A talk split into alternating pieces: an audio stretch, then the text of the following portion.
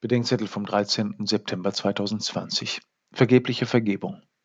Matthäus 18, 21 bis 35. Ein Bekannter von mir arbeitete beim sogenannten Trash-TV, höflich gesagt beim Fernsehen im unteren Qualitätssegment. Das fand er eine Weile lustig. Irgendwann riet ihm seine Managerin dazu auszusteigen. Er habe bald sein FP, im Jargon FP, bei den Zuschauern verbraucht. Was das sei, fragte mein Bekannter. Das Forgiveness Potential, sagte sie. Irgendwann seien die Leute nicht mehr bereit, einem den Schrott zu vergeben. Wann, fragte Petrus, ist mein FP aufgebraucht?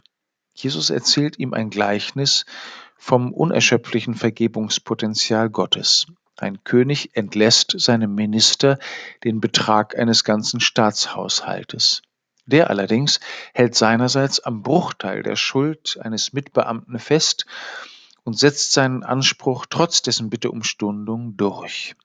Offenbar ist die Vergebung des Königs beim Minister gar nicht wirklich angekommen, zumal der gar nicht um Vergebung, sondern nur um Stundung gebetet hatte. Er wollte keine Gnade, er wollte Recht. Aber vor dem Recht hatte er mit der unbezahlbaren Schuld keine Chance.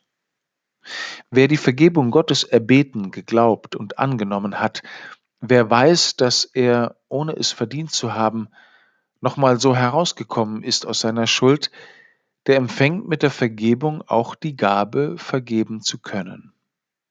Vergib uns unsere Schuld und befreie uns von der ängstlichen Macht über die, die an uns schuldig wurden.